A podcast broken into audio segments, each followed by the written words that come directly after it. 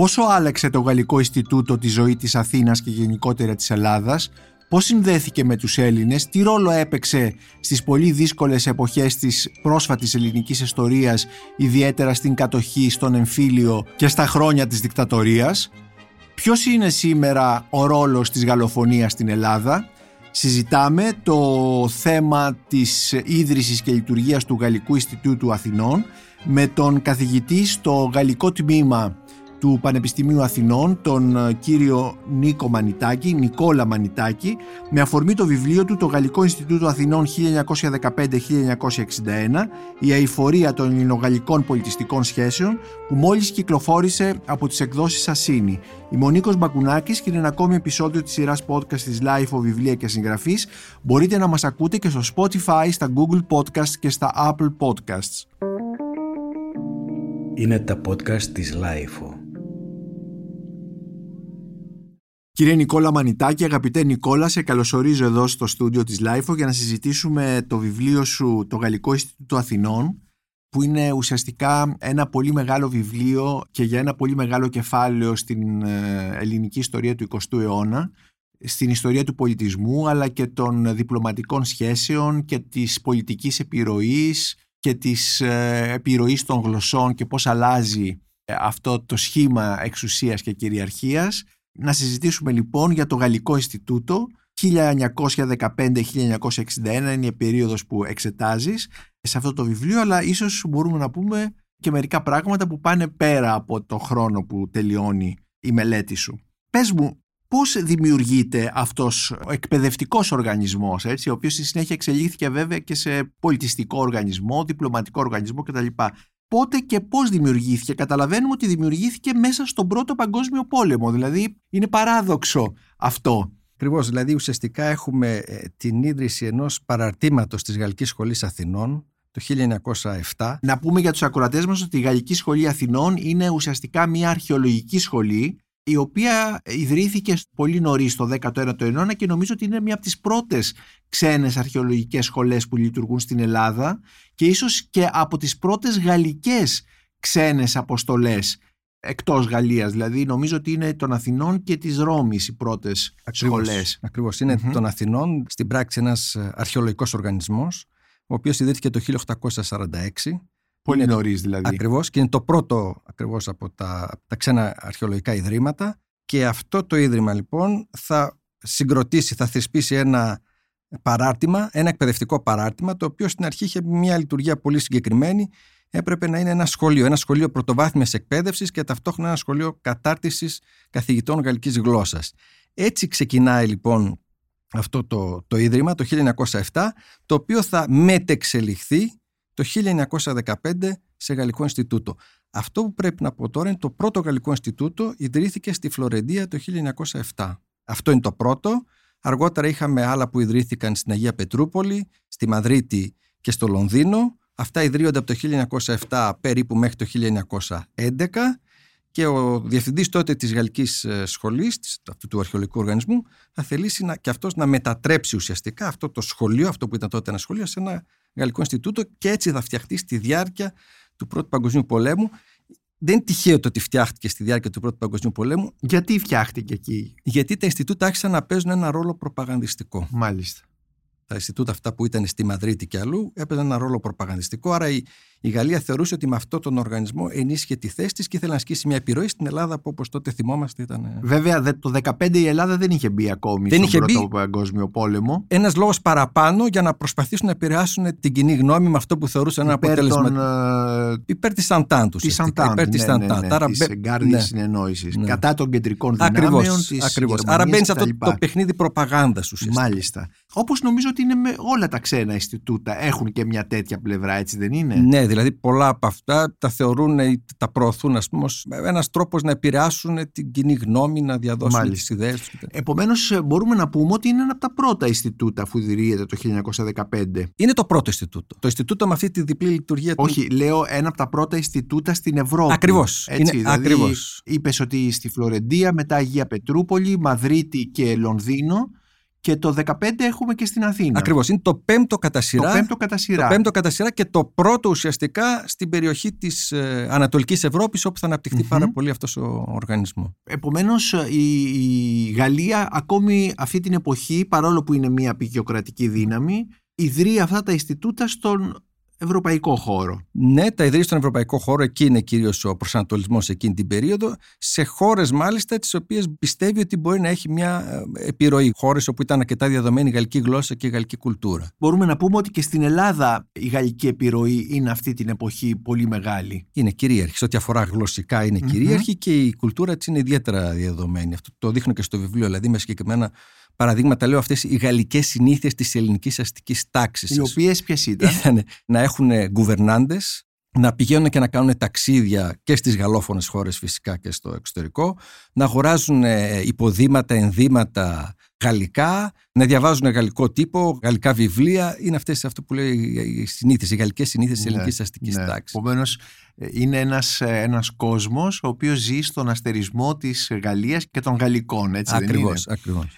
Και αρχίζει λοιπόν αυτό το Ινστιτούτο, ιδρύεται το 2015, ονομάζεται Γαλλικό Ινστιτούτο πλέον, όπως ε, όλα αυτά τα αντίστοιχα ιδρύματα που είπαμε ότι είχαν ε, μόλις ιδρυθεί και γίνεται ένας ε, εκπαιδευτικός οργανισμός και λειτουργεί όλο το Μεσοπόλεμο ως ένας εκπαιδευτικός οργανισμός. Τι γίνεται στο Μεσοπόλεμο, πώς είναι το Ινστιτούτο; Το Ινστιτούτο ιδρύεται λοιπόν ως ένας εκπαιδευτικός οργανισμός, δηλαδή ως ένα κέντρο εκμάθησης της γαλλικής γλώσσας, με ορισμένες ιδιαιτερότητες, δηλαδή απευθύνεται ε, σε ενήλικες και εργαζόμενους στην αρχη Αυτή είναι η μεγάλη τομή και η μεγάλη διαφορά σε σχέση με τα πολλά γαλλικά σχολεία που υπήρχαν τότε. Αρχίζει να αναπτύσσει και εκπαιδευτικές δραστηριότητες, δηλαδή κυρίως η οργάνωση διαλέξεων, οι οποίες όμως έχουν μια δευτερεύουσα θέση ακόμα εκεί την περίοδο. Και αυτό που είναι ενδιαφέρον είναι ότι αρχίζει να επιτελεί και άλλους ρόλους. Ένας σημαντικός ρόλος είναι η κατάρτιση των καθηγητών της γαλλικής γλώσσας το Ινστιτούτο αρχίζει να συνεργάζεται με το ελληνικό κράτος και αναλαμβάνει επίσημα να καταρτήσει τους καθηγητές της γαλλικής γλώσσας. Άρα λειτουργεί και ως ένα διδασκαλείο. Βέβαια στο βιβλίο σου γράφεις ότι η έρευνα για το Γαλλικό Ινστιτούτο αυτή την εποχή συνδέεται και με την ε, μελέτη της γαλλικής πολιτιστικής διπλωματίας. Πέρα επομένως από το εκπαιδευτικό, το προφανές εκπαιδευτικό πρόγραμμά του και τον προφανή εκπαιδευτικό ρόλο του, σε αυτό τον Μεσοπόλεμο έχουμε αυτό που ονομάζουμε πολιτιστική διπλωματία έχουμε, τι ακριβώς συμβαίνει; Νομίζω ότι με το Γαλλικό Ινστιτούτο έχουμε ουσιαστικά έναν από τους πρώτους φορείς που εισάγουν αυτή την πολιτική, θα λέγαμε, της πολιτικής Που σήμερα το λέμε soft power. Soft power, ακριβώς. Ναι, ναι. Θεωρείται ότι ο πρώτος οργανισμός ο οποίος λειτουργήσε προς αυτή την κατεύθυνση ήταν η Alliance Française, η οποία φτιάχτηκε το 1880 η Γαλλία νομίζω ότι θα πρέπει που να. την ξέρουμε περισσότερο στο ρόλο της στη Θεσσαλονίκη. Ε, ναι, εκεί είναι η Alliance Française Ισραηλίτ. Έχουμε την ναι. Alliance Française που δεν είναι Ισραηλίτ, Alliance Française, η οποία θα φτιάξει ένα παράρτημα στη Σύρο, ένα άλλο στο Βόλο, που θα αρχίσει να λειτουργεί, και ένα στην Αθήνα. Η Alliance Française λοιπόν θεωρείται ο πρώτος οργανισμός ο οποίος λειτουργήσε, έφερε αυτή την πολιτική της ε, soft power.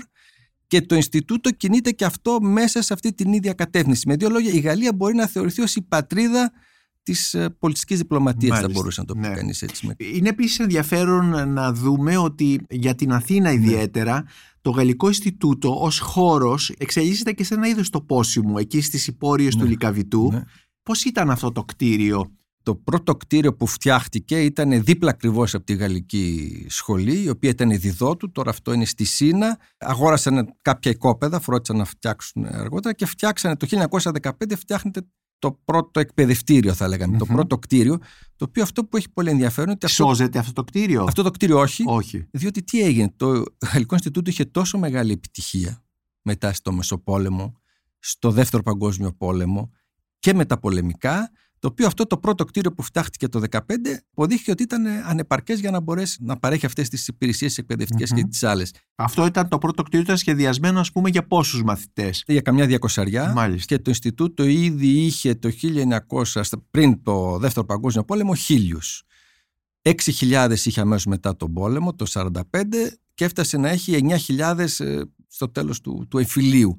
Άρα είχε κατά πολύ ξεπεραστεί ναι. φυσικά η δυνατότητά του να φιλοξενήσει. Και έτσι έχουμε από το 52 μέχρι το 54 ένα νέο κτίριο το οποίο φτιάχτηκε Εμπολής είναι το σημερινό. Έγινε αργότερα και το auditorium, δηλαδή αυτός ο χώρος όταν μπαίνουμε ναι, δεξιά. Η αίθουσα Θεόδωρος Αγγελόπουλος. Ακριβώς, σήμερα, η οποία ναι. αυτή έγινε στην ε, δεκαετία του 70. Έγινε, αν θυμάμαι καλά, γύρω στο 73 με 76. αρα αυτά είναι τα στάδια. Το 1915 το πρώτο, το κτίριο έτσι όπως το ξέρουμε σήμερα το μεγαλύτερο μέρος του το 52 με το 54 και το υπόλοιπο τη δεκαετία του 70. Επειδή αναφέρθηκε στην αύξηση των μαθητών, έχουμε μια τεράστια αύξηση των μαθητών στο, του Γαλλικού Ναι. Ινστιτούτου στην περίοδο της Ναι, κατοχής. ναι, πώς ναι. το ερμηνεύεις αυτό και πώς σε μια εποχή που υπάρχει εδώ στρατός Ναι, κατοχής, Ναι, ναι, ναι. οι Γερμανοί ιδιαίτερα μετά Ναι, τον ναι, Απρίλιο ναι, του ναι, 41, ναι.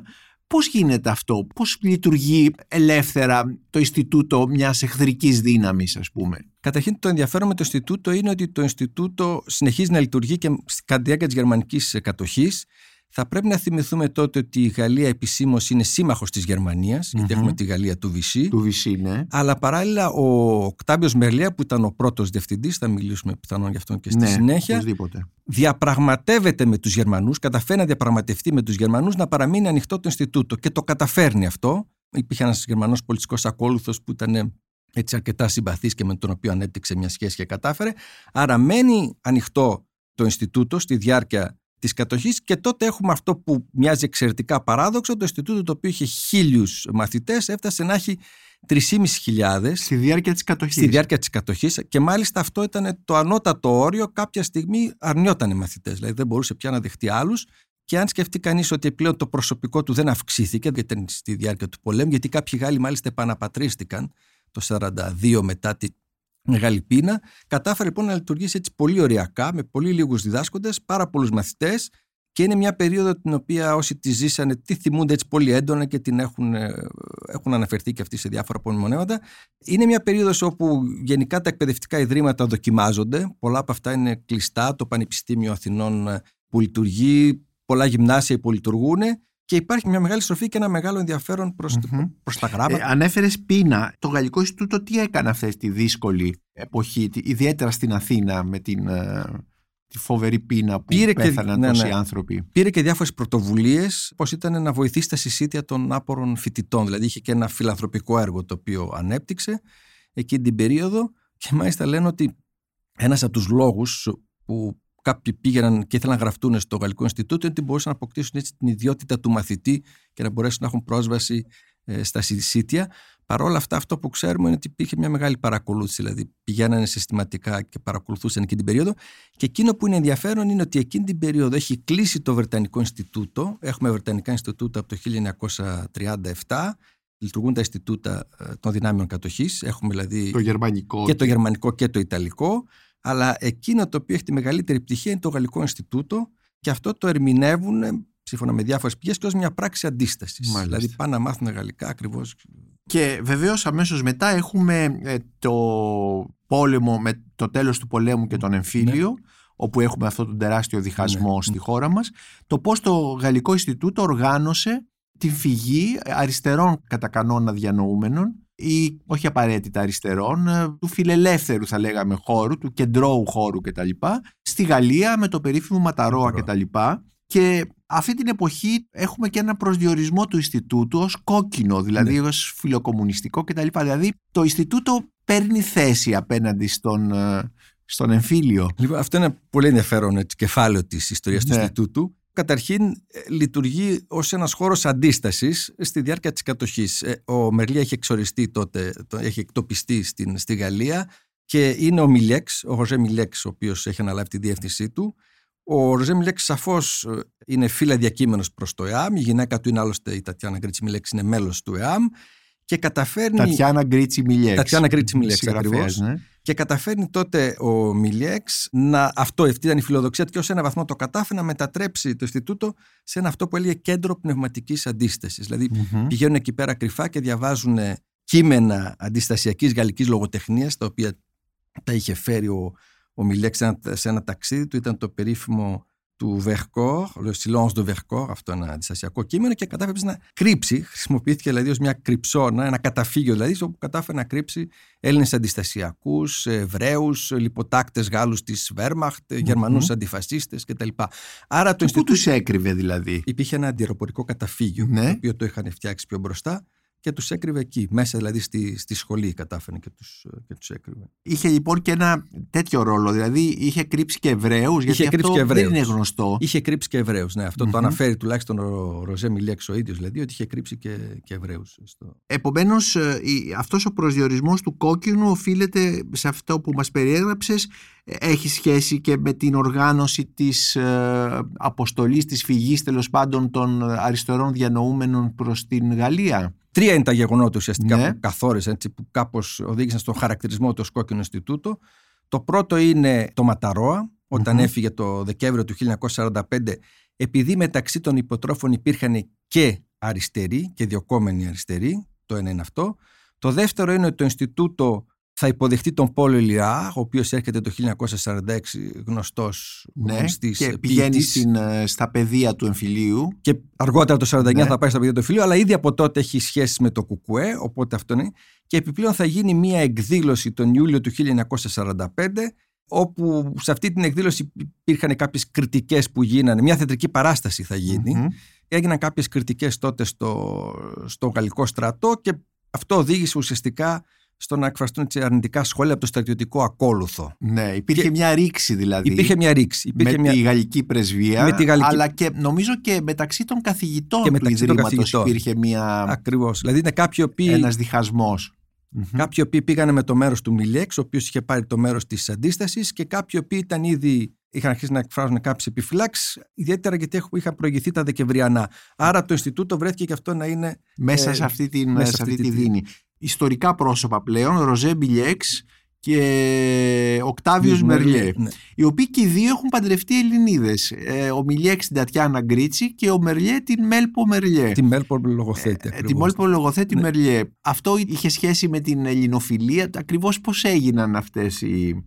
Ο Μερλιέ ε, θα γνωρίσει την Μέλπο λογοθέτη ε, ουσιαστικά στη Γαλλία στο μάθημα αυτό που είχε ο Ιμπέρ Περνό. Ο Ιμπέρ Περνό είχε στη Σορβόνη τότε ένα μάθημα ουσιαστικά νεοελληνικής λογοτεχνίας ναι. και εκεί θα γνωριστούν. Ναι. Έρχονται το 1925 στην Αθήνα και ο Μερλία βρίσκει θέση τότε ως καθηγητής στο Γαλλικό Ινστιτούτο. Έρχεται ουσιαστικά για να μείνει ένα μικρό διάστημα και να γράψει τη διατριβή του, που ήταν πάνω στα Ευαγγέλια, στη γλώσσα των Ευαγγελίων, και τελικά θα μείνει, θα αναλάβει Μάλιστα. πολύ γρήγορα διοικητικές ευθύνες, θα αναλάβει και τη διατριβή θα τελειώσει πολύ αργότερα. Άρα αρχίζει αυτή η σχέση λοιπόν με την Μέλπο λογοθέτη. Έχει νεοελληνικά ενδιαφέροντα, γνωρίζει πάρα πολύ καλά την ελληνική γλώσσα. Ο Μιλίαξ έρχεται το 1937, αν θυμάμαι καλά. Θα γνωρίσει την Τατιάνα, η οποία είναι μαθήτρια του Ινστιτούτου. Και ο Μιλίαξ θα μάθει πολύ γρήγορα ελληνικά. Θα αρχίσει και αυτός να, να ενδιαφέρεται για την ελληνική λογοτεχνία. Άρα έχουν δύο παράλληλους βίου. Δηλαδή είναι δύο ελληνόφιλοι ναι. Γάλλοι διανοούμενοι με πολύ καλή γνώση της ελληνικής ε, γλώσσας Είπες ότι η Τατιάνα Γκρίτσι ήταν ναι. μαθήτρια το, ναι. του Γαλλικού Ινστιτούτου. Ναι. Μπορούμε να πούμε ότι στο Γαλλικό Ινστιτούτο τουλάχιστον μέχρι και τη ναι. δεκαετία του 60 σήμερα κοιτώντας ε, προς τα πίσω θα βρούμε πάρα πολλούς πλέον γνωστούς ε, Έλληνες είτε διανοούμενους είτε επιστήμονες που συνδέθηκαν με το Γαλλικό Ινστιτούτο. Στο βιβλίο σου υπάρχουν και ορισμένα πορτρέτα μαθητών κυρίως μαθητριών που ήταν εκεί και προσπαθείς μέσα από την, ε, από την εικονογράφηση τέλος πάντων των προφίλ αυτών των ανθρώπων να δώσεις ίσως ένα στίγμα τι σήμαινε μαθητής ε, Γαλλικού Ινστιτούτου. Έχουμε την Έλλη Αλεξίου που ναι. είναι μαθήτρια και επίσης τη Διδό Σωτηρίου. Τη Διδό Σωτηρίου, ναι. Οπότε αυτό μου δημιούργησε κάποια ερωτήματα. Δύο συγγραφείς του αριστερού χώρου. Του αριστερού ναι. χώρου.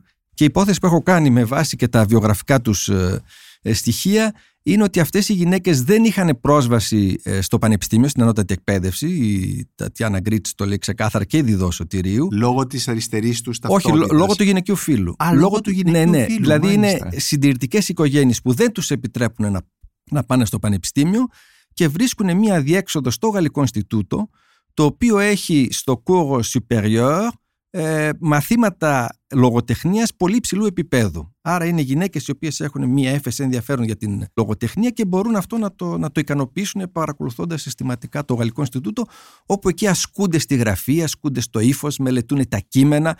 Άρα η υπόθεση που έκανε ότι το Γαλλικό Ινστιτούτο λειτουργήσε λίγο ως ένα υποκατάστατο της ναι, Πανεπιστημίου. Ναι, της απαγορευμένης πρόσβασης στο, στο, ναι, Πανεπιστήμιο. Ναι, ναι. Κάπως έτσι προσπαθώ Ίσως και ένας χώρος ισότητας, Και ισότητας, ναι, ναι. Αλλά πάντως υπάρχουν πολλά είναι τα ονόματα των διανοουμένων καλλιτεχνών κτλ. Βλέπουμε πάρα πολλά μέσα στο, το βιβλίο να περνούν ε, σε διάφορα σημεία. Ε, ας πούμε τώρα τυχαία έχω ανοίξει σελίδα 400 ναι. όπου βλέπω τη Μάτση Χατζηλαζάρου, ναι. την πιτρια η οποία ε, θέλει να φύγει με, με υποτροφία αλλά δεν έχει καθόλου σπουδές και την ρωτούν στο Γαλλικό Ινστιτούτο γιατί θέλετε να πάρετε αυτή την υποτροφία και αυτή απάντησε γιατί θέλω απλώς να δω και να αγγίξω με το χέρι μου έναν ματής και ένα Πικάσο. Αυτό ήταν η δική της επιθυμία αλλά και το κριτήριο με το οποίο πήρε την υποτροφία. Πώς συμβάλλει θα έλεγα το Γαλλικό Ινστιτούτο σε αυτό που ονομάζουμε ανοικοδόμηση μετά τον εμφύλιο, δηλαδή στη δεκαετία του 50 και του 60. Είναι η περίοδος καταρχήν όπου το Ινστιτούτο έχει ε, αυτονομηθεί από τη Γαλλική Διότι μέχρι τότε ουσιαστικά βρίσκεται υπό τον έλεγχο του Διευθυντή της Γαλλικής Σχολής. Ναι. Άρα ο Μερλιέ διευθύνει πια το Ινστιτούτο με μια μεγάλη ευχαίρεια, έναν εξάρτητο και αυτό που είναι σημαντικό να καταλάβουμε ότι λόγω ακριβώς του μεγάλου αριθμού μαθητών, είχε δηλαδή 9.000 φοιτητές στα τέλη δεκαετίας του 40, έχει και μια πολύ σημαντική πηγή χρηματοδότησης. Διότι τα δίδακτρα των μαθητών τα χρησιμοποιεί ο Μερλία για να μπορέσει να αναπτύξει τις πολλαπλές δραστηριότητες του Ινστιτούτου. Ε, να σε διακόψω, Νίκο, είπες των μαθητών. Ναι. Μπορούμε να δούμε σε τι κοινωνικές τάξεις ανήκουν αυτοί οι 9.000. Δηλαδή το ξέρουμε, υπάρχουν ε, στοιχεία. Όχι, πολλά στοιχεία δεν έχουμε γι' αυτό. Επαγγέλματα δηλαδή. Επαγγέλματα πολλά δεν έχουμε, δεν έχουμε πάρα πολλά. Είναι αυτό που ξέρουμε για το Μεσοπόλεμο ακόμα περισσότερο, είναι ότι έχουμε μαθητές έτσι μεσαίων στρωμάτων, αυτό είναι. Και επειδή επιπλέον το Ινστιτούτο έχει και μια ε, πολιτική εκπτώσεων, απαλλαγής από δίδακτρα με βάση κάποια κοινωνικά κριτήρια, μπορούμε να υποθέσουμε και υπάρχουν κάποιες ενδείξεις ότι έχουμε και παιδιά ναι. πολλαϊκά, πολλαϊκά στρώματα. Mm-hmm, αυτό mm-hmm. υπάρχει. Χάρη λοιπόν σε αυτά τα δίδακα, το Ινστιτούτο έχει μια μεγάλη οικονομική ευχέρεια, συν την υποστήριξη την οποία δέχεται από το ίδιο το γαλλικό κράτος, από το Υπουργείο Εξωτερικών. Και πώς συμβάλλει στην πνευματική ενοικοδόμηση της Ελλάδας, παίρνει μια σειρά από πρωτοβουλίες. Μια από αυτές είναι, παραδείγματος χάρη, ε, ο εκδοτικός οίκος. Φτιάχνει έναν εκδοτικό οίκο, έχει δικό του τυπογραφείο, το οποίο είναι σπάνιο, ίσως είναι το μόνο γαλλικό Ινστιτούτο το οποίο είχε δικό του τυπογραφείο, αυτό φρόντισε να υπάρχει ομιλία, και αρχίζει να εκδίδει μια σειρά από βιβλία. Τα βιβλία αυτά εκδίδονται και στη γαλλική γλώσσα και στην ελληνική γλώσσα. Και μερικά από αυτά είναι πολύ σημαντικά, εξακολουθούν να είναι σαν πολύ σημαντικοί. Μερικές πρώτες εκδόσεις, παραδείγματος χάρη το κρυφό σχολείο του Δελμούζου, του Αλέξανδρου Δελμούζου, που αναφέρεται σε αυτά που γίνανε στο Βόλο. Η πρώτη έκδοση είναι του Γαλλικού Ινστιτούτου. Ή, ε, Για το Σολομό επίσης. Για το σολομο Πάρα πολλές μελέτες. Δηλαδή, ο, ο Μελέτος στρέφηκε προς τα ενδιαφέροντά του. Και το εντυπωσιακό είναι ότι εκδόθηκαν περισσότερα βιβλία στην ελληνική γλώσσα παρά, παρά, στη, γαλλική. παρά στη γαλλική γλώσσα. Mm-hmm. Δηλαδή, mm-hmm. Πλησκιάζουμε στην ε, τέλος 50, αρχές 60 που είναι και το χρονικό όριο που τελειώνει η μελέτη αυτή αλλά θα ήθελα να πάμε και λίγο πιο πέρα. Ε, δεν είναι μόνο η γλώσσα, είναι πώς έρχεται το Γαλλικό Ινστιτούτο γίνεται ο χώρος για να έρθουν ε, καινούργια ρεύματα στην τέχνη κτλ.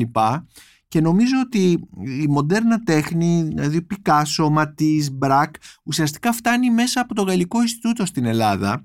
Και υπάρχει μια πολύ ενδιαφέρουσα, ένα σχόλιο μάλλον, μια ανάμνηση του Ροβίρου Μανθούλη που περιλαμβάνεται στο βιβλίο σου που λέει ότι θυμάμαι το σοκ των Αθηναίων μπροστά στους πίνακες του Πικάσο, του Ματής, του Μπρακ και των άλλων μοντέρνων ζωγράφων στην έκθεση που διοργανώθηκε στο Γαλλικό Ινστιτούτο το 1949 νομίζω. Και ο Μιλιέξ είχε επιστρατεύσει τον Τσαρούχη και τον Μόραλι για να δίνουν εξηγήσεις στους αποσβολωμένους παλιωμοδίτες φιλότεχνους. Μέσα σε αυτό το θέμα της ανοικοδόμησης πρέπει να δούμε και αυτό το κομμάτι που ουσιαστικά είναι της επικοινωνίας με το τι συμβαίνει διεθνώς, έτσι ναι, δεν ναι. είναι; Υπάρχουν ιστορικοί τέξτ που λένε ότι αυτή η έκθεση είναι ουσιαστικά η έκθεση ο Μάζα Λαγκρέ τότε που κατάφεραν και πήρανε ναι. πολλά έργα, γύρω σε 46 έργα Γάλλων καλλιτεχνών, οι οποίοι ήθελαν να τιμήσουν την Ελλάδα ακριβώς για την. Για τη συμβολή, τη συμβολή της στο, στο, στον πόλεμο. Στον πόλεμο ενάντια στον άξονα.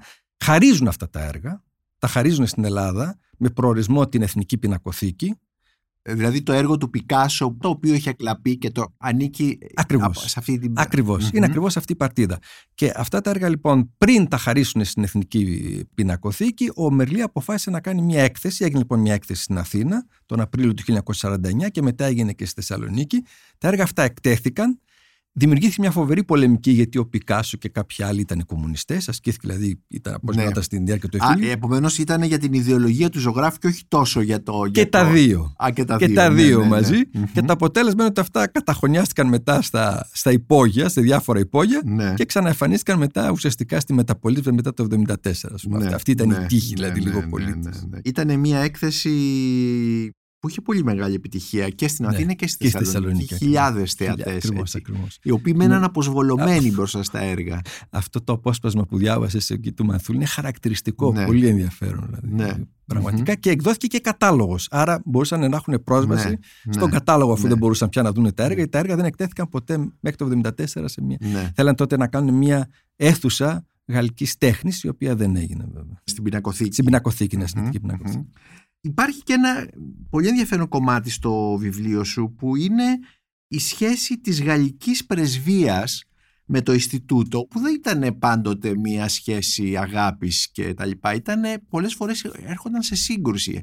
Και μπορούμε να πούμε μια ε, εσωτερική σύγκρουση καθώς και η πρεσβεία και το Ινστιτούτο εξαρτώνταν από το Γαλλικό Υπουργείο Εξωτερικών, έτσι δεν είναι; Ο Μερλιέ ήταν πάρα πολύ τολμηρός στις επιλογές. Μμμ. Δηλαδή, από τη στιγμή που άρχισε να εκδίδει, έχει ένα εκδοτικό οίκο που εκδίδει περισσότερα βιβλία στα ελληνικά, όταν κάνει μια μεγάλη έκθεση για το Σολομό, όταν κάνει πιο πριν μια έκθεση για το Βαλαωρίτη, το 56 έγινε η πρώτη, το 57 έγινε η δεύτερη.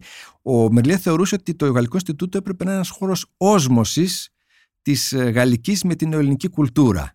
Έπρεπε ένας χώρος συνάντησης Ελλήνων και Γάλλων. Αυτό ήταν αρκετά τολμηρό, ήταν πολύ ξεκάθαρος σε αυτόν και κινήθηκε προς αυτή την κατεύθυνση. Ε, αυτό διάφοροι πρέσβεις δυσκολευόντουσαν να το αποδεχτούν. Θεωρούσαν δηλαδή Μάλιστα. δεν θα έπρεπε να είναι ο ρόλος αυτού του Γαλλικού Ινστιτούτου. Γιατί το Γαλλικό Ινστιτούτο να Κάνει διοργανώσει έκθεση για το για Σολομό, το Σολομό ας πούμε, που είχε ναι. μια μεγάλη επιτυχία, γιατί ήταν γύρω στα 50.000 άτομα. τεράστια επιτυχία Πηγαίναν και τα είναι σχολεία. μοναδική από τις μοναδικές Ακριβώς, εκθέσεις αυτής. ακριβώς. Μμμ. Άρα κάποιοι πρέσβεις ήταν αρκετά ανεκτικοί θα έλεγα, του ασκούσαν κριτική αλλά τον ανέχονταν. Έχουμε όμως μια αλλαγή, δηλαδή έχουμε τον, ε, ένα νέο πρέσβη που έρχεται το 1957 θυμάμαι καλά, τον Σαρμπονιέρ, ο οποίος είναι αρκετά επικριτικός, ο οποίος ενοχλείται από το γεγονός ότι το Γαλλικό Ινστιτούτο επισκιάζει ακόμα και τη γαλλική πρεσβεία. Είναι αυτό που έγραφε μια εφημερίδα, ο Μερλία είναι η Γαλλία. Μμ. Ενοχλημένος λοιπόν από αυτό, προσπαθεί να τον, να τον περιορίσει ουσιαστικά και μέσα κάποια στιγμή του λέει έχετε ελληνοποιηθεί. Μμμ. Έχετε ελληνοποιηθεί, τον κατηγορεί δηλαδή ουσιαστικά για, για την πολιτική που, που ασκεί. Αρχίζει να περιορίζει τις δραστηριότητε, καταφέρνει σε εισαγωγικά να διώξει το Ροζέ Μιλέξ, ο οποίος φεύγει το 1959 και θα πάει στην Κύπρο. Θα πάει στην Κύπρο που αργότερα θα ιδρυθεί ένα κέντρο γαλλικών σπουδών και αργότερα ένα γαλλικό Ινστιτούτο.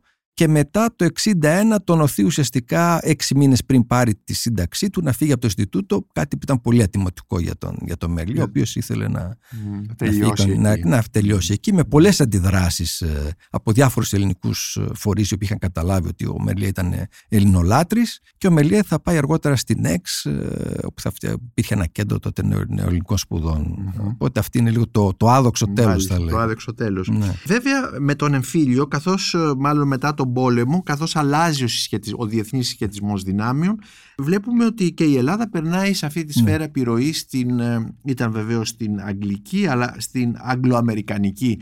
Τι συμβαίνει όταν τα Ινστιτούτα αυτά και το Βρετανικό βέβαια και η Ελληνοαμερικανική Ένωση που ιδρύεται Ναι, ναι. ε, αργότερα, Το 58. το 58, ε, πώς είναι οι σχέσεις τους με το Γαλλικό Ινστιτούτο; Το Γαλλικό Ινστιτούτο λειτουργεί καταρχήν ως ε, ένα πρότυπο.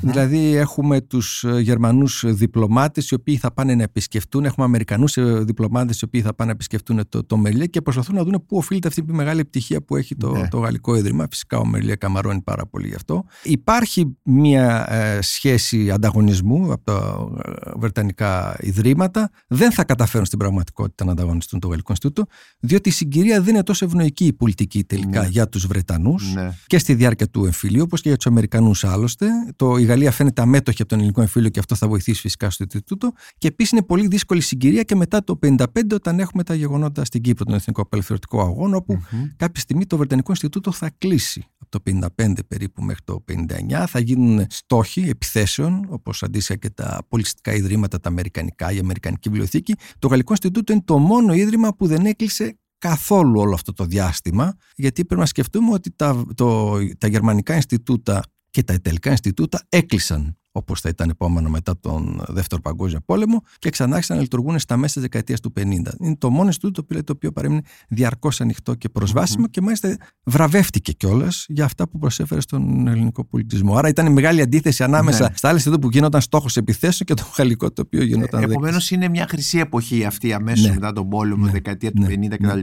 Αλλά θα λέγαμε ότι υπάρχει και μια άλλη χρυσή ναι. εποχή του Ινστιτούτου που είναι νομίζω στη διάρκεια της δικτατορίας που και πάλι βρίσκεται, είναι το επίκεντρο μιας και πάλι εντός εισαγωγικών ή και εκτός αντιστασιακής πολιτιστικής ναι. δραστηριότητας και κινήσεις. Ναι. Έχουμε δηλαδή μία άνθηση ξανά του Ινστιτούτου ε, από τη δεκαετία του 70, μια δεύτερη χρυσή εποχή πιο σημαντική ίσως σε μεγέθη από την πρώτη. Το Ινστιτούτο έφτασε τότε να έχει 28.000 μαθητές, αρχές δεκαετίας του 80. Βέβαια είχε παραρτήματα σε όλη την Ελλάδα. Είχε, πια, είχε από τότε, από το 46, είχε παραρτήματα, είχε περίπου 30 παραρτήματα, εκ των οποίων 20 ήταν στη, στην επαρχία. Ήταν ένα πανελλήνιο ίδρυμα με παρουσία και στην Πελοπόννησο και στη Στερεά και στην Κρήτη. Εδώ πρέπει να πάρει κανείς υπόψη το ότι το Γαλλικό Ινστιτούτο Θεσσαλονίκης είναι ένας διαφορετικός οργανισμός γιατί τον έχει φτιάξει η Μισιόν Λαϊκ και στη δικαιοδοσία του εμπίπτει Βόρειος Ελλάδα. Άρα το Γαλλικό Ινστιτούτο Αθηνών δεν είχε παραρτήματα μόνο σε εκείνη την περιοχή, Μάλιστα. γιατί είχε γίνει ένας γεωγραφικός διαχωρισμός. Ε, άρα πράγματι έχει μια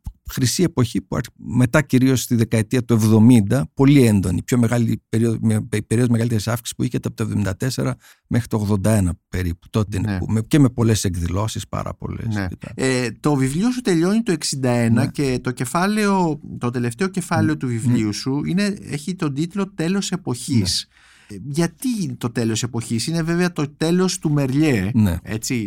Ε, αλλά μήπως έχει σχέση και με την υποχώρηση της επιρροής, της γαλλικής επιρροής. Ακριβώς, δηλαδή είναι ένα διπλό τέλος εποχής. Από τη μια τελειώνει η περίοδος Μερλιέ η οποία ήταν πολύ έντονη, άφησε στίγμα πάρα πολύ έντονο και το δεύτερο είναι ότι η Γαλλία ε, χάνει την γλωσσική και την πολιτιστική Αυτό όμως δεν συμβαίνει αμέσως μετά το 1945. Εγώ το χρονολογώ στα μέσα περίπου της δεκαετίας του 50. Τότε έχουμε αυτή την, την μετάβαση. Τότε αρχίζει να φαίνεται ότι τα γαλλικά υποχωρούν και στο δημόσιο χώρο, υποχωρούν στους δημόσιους οργανισμούς ναι. κτλ.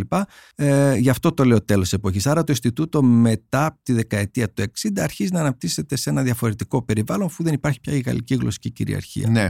Ε, σήμερα η γαλλική γλώσσα ναι. έχει υποχωρήσει ε, πάρα πολύ, έτσι δεν είναι; Ναι, νομίζω... Και στην Ελλάδα μπορώ να πω. Είμαστε και δύο γαλλομαθείς, αυτή την αίσθηση ναι, έχω. Δηλαδή, στα αγγλικά. Στα αγγλικά. Ε, ναι. Το οποίο εγώ θα έλεγα ότι αυτή η υποχώρηση έχω την αίσθηση, δεν έχω κάνει ακόμα έτσι ε, έρευνα σε αυτό, αλλά η αίσθησή μου είναι ότι αρχίζει στο τέλος, της, στο τέλος του 20ου αιώνα, δεκαετία ναι, 80, ναι. 90. Δεν είναι όμως ένα φαινόμενο που το βλέπουμε πρωτήτερα. Δηλαδή είναι χαρακτηριστικό ότι και μετά το 45 υπάρχει μια μεγάλη ζήτηση για τη γαλλική γλώσσα, όπως ναι. και στη δεκαετία του 70 υπάρχει μια ναι, μεγάλη ζήτηση. Άρα ναι. Ε, το λέω αυτό γιατί κάποιοι έχουν υποστηρίξει ότι μετά το 1945 υπάρχει μια παρακμή της γαλλικής γλώσσας. Δεν νομίζω ότι φαίνεται αυτό. Ναι. Δηλαδή υπάρχει πολύ μεγαλύτερη ζήτηση για τα αγγλικά, αλλά εξακολουθεί να υπάρχει μεγάλη ζήτηση ναι. για τα γαλλικά. Γι' αυτό και αναπτύσσεται έτσι το Ινστιτούτο και στη δεκαετία του 50, 60 ε, και του 70. Ναι. Σήμερα ποια είναι η κατάστασή του; Σήμερα το Ινστιτούτο έχει αλλάξει τελείως με την έννοια ότι είναι ένα ίδρυμα που δίνει πια έμφαση στις πολιτιστικές δραστηριότητες. Ναι. Ο εκπαιδευτικός του χαρακτήρας έχει αποδυναμωθεί ε, έχει συρρυκνωθεί, δηλαδή στην ναι. δεκαετία Δεν υπάρχουν πλέον τα, τα, τα παραρτήματα. Τα παραρτήματα καταργήθηκαν ε, όλα ε, αυτό είναι στο τέλος του 20ου αιώνα, με τις αρχές του 21ου αιώνα. Σήμερα έχουν μείνει δύο Ινστιτούτα εκτός Αθηνών. Είναι αυτό της Πάτρας και είναι αυτό της Λάρισας. Αν σκεφτεί mm-hmm. κανείς ότι το Ινστιτούτο κάποια στιγμή είχε 30, η συρρήκνωση φυσικά ναι. είναι πολύ μεγάλη. Συν το, το Ινστιτούτο φυσικά Θεσσαλονίκης που έχει. Ναι, είχε ασκηθεί μια κριτική όταν είχαμε, όταν με το τέλος του ψυχρού πολέμου και την κατάρρευση ναι. των σοσιαλιστικών καθεστώτων, ε, είχε ασκηθεί μια κριτική στη Γαλλία ότι μετακίνησε όλα της τα κονδύλια ναι, και όλο της ναι. το ενδιαφέρον προς τις καινούριε ναι, αυτές ναι, χώρες του πρώην Σοβιετικού μπλοκ ε, ε, ε, παίρνοντας πόρους από τα παραδοσιακά Ινστιτούτα μεταξύ των οποίων και το ελληνικό κλείνοντας παραρτήματα, καταργώντας τάξεις κτλ.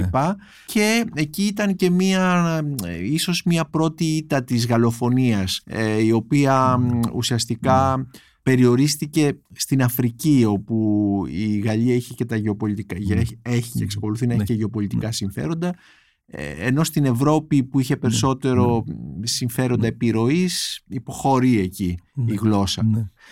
Πιθανόν να είναι αυτός ο λόγος ε, από τα αρχεία που έχω δει, γιατί ετοιμάζουμε με την Λουσί Λαγνού Φαγνού, μια συνάδελφο Γαλλίδα, ε, ένα βιβλίο για την. Η οποία είναι και μεταφράστη. Είναι και μεταφράστη ναι, ναι. ακριβώς. Διδάσκει στο Πανεπιστήμιο της Τούχου. Ετοιμάζουμε ένα βιβλίο για το Γαλλικό Ινστιτούτο στα γαλλικά, το οποίο καλύπτει ε, μια περίοδο πολύ ευρύτερη, δηλαδή φτάνει, αρχίζει από το 1907 που όπως είπαμε το, το mm και φτάνει περίπου μέχρι το σήμερα. Ε, και σε οπότε έχουμε δει και άλλα αρχεία του Ινστιτούτου. Πρόκειται να κυκλοφορήσει στα γαλλικά στις εκδόσεις της Γαλλικής Σχολής Αθηνών. Ε, από αυτά τα αρχεία, αυτό που συνάγεται είναι ότι το Γαλλικό Ινστιτούτο στη δεκαετία του 80 και του 90 ε, όπου έχουμε μια μεγάλη ανάπτυξη των φροντιστηρίων και των ιδιαίτερων μαθημάτων, ναι. θεωρεί πια ότι δεν, ε, είναι, δεν είναι ο ρόλος του να φροντίζει για μαθήματα. να κάνει μαθήματα. Άρα Υπάρχουν άλλοι δηλαδή. Υπάρχουν άλλοι, θεωρεί ναι. ότι δεν είναι ο ρόλος του και ότι αυτό θα πρέπει να αναπτύξει τις πολιτιστικές συνεργασίες ναι, πια. Ναι. Οπότε έχουμε μια πολύ μεγάλη αλλαγή σε ό,τι αφορά ναι. τον χαρακτήρα. Ε, Πάντως η γαλλική λογοτεχνία μεταφράζεται, εξακολουθεί να μεταφράζεται ναι, και τα τελευταία χρόνια έχουμε και συγγραφείς ε, που γίνονται, είναι παγκόσμιοι όπως ο Μισέλ Ουελμπέκ ή η Ανή Ερνό που πήρε και το βραβείο Νομπέλ ε, και δίνουν έτσι, κάνουν ναι. ενέσεις πολύ ναι, καλές ναι, στην γαλλική λογοτεχνία. Ε, θα ήθελα να τελειώσουμε ε, Νικόλα με μια ερώτηση κάπως βιογραφική ε, που, που σε αφορά. Εσύ πώς φτάνεις, είσαι, βγαίνεις μέσα από ένα γαλλόφωνο περιβάλλον, πώς φτάνεις να ε, μελετάς το γαλλικό πολιτισμό; Είσαι καθηγητής ιστορίας γαλλικού πολιτισμού στο ε, γαλλικό τμήμα ε, του ΕΚΠΑ, του Πανεπιστημίου Αθηνών. Γεννήθηκα στις ε, Βρυξέλλες ναι. στα χρόνια της Χούντας. Μεγάλωσα εκεί, πήγα και πρώτη τάξη του Δημοτικού Σχολείου. Στη... Μετά συνέχισα, πήγα στο Γαλλικό Ινστιτούτο Θεσσαλονίκης και ήταν μια πολύ ενδιαφέρουσα εμπειρία αυτή, γιατί ναι. όχι μόνο για την εκμάθηση γαλλικής γλώσσας, εκεί είδα για πρώτη φορά μια έκθεση ζωγραφικής, εκεί για πρώτη φορά πήγα σε μια βιβλιοθήκη, οπότε ήταν μια εμπειρία που με σημάδεψε. Ναι. Και μετά αργότερα πήγα στο Παρίσι, έκανα, σπούδασα στη Θεσσαλονίκη ιστορία, μετά πήγα στο Παρίσι και σπούδασα στην École des Études en Sciences Sociales με τον Gérard Noiriel, ένα γνωστό Γάλλο ιστορικό. Έκανα για την ιστορία των φοιτητικών μεταναστεύσεων, τους Έλληνες δηλαδή που σπούδασαν στη Γαλλία. Και Κάπως έτσι μετά άρχισα να ασχολιέμαι με το Ματαρό και από το Ματαρό οδηγήθηκε Μάλιστα. ουσιαστικά στην ιστορία του Γαλλικού Ινστιτούτου. Ε, το Ματαρό, μιας που είπες ναι. το Ματαρό, το Ματαρό εξακολουθεί να είναι ναι. ε, ένα συναρπαστικό ναι, κεφάλαιο ναι, στην ναι, ελληνική ιστορία του 20ου αιώνα.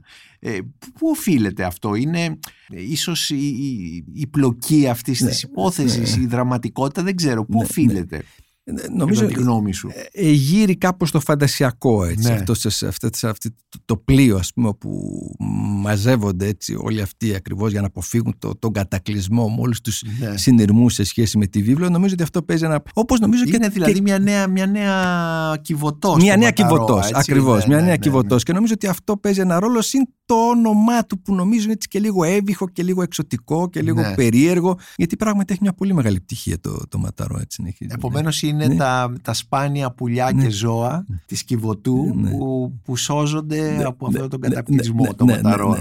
Λοιπόν, Νικόλα Μανιτάκη, σε ευχαριστώ πάρα πολύ για αυτή τη συζήτηση με αφορμή το βιβλίο στο Γαλλικό Ινστιτούτο Αθηνών 1915-1961 που κυκλοφόρησε από τις εκδόσεις Ασίνη.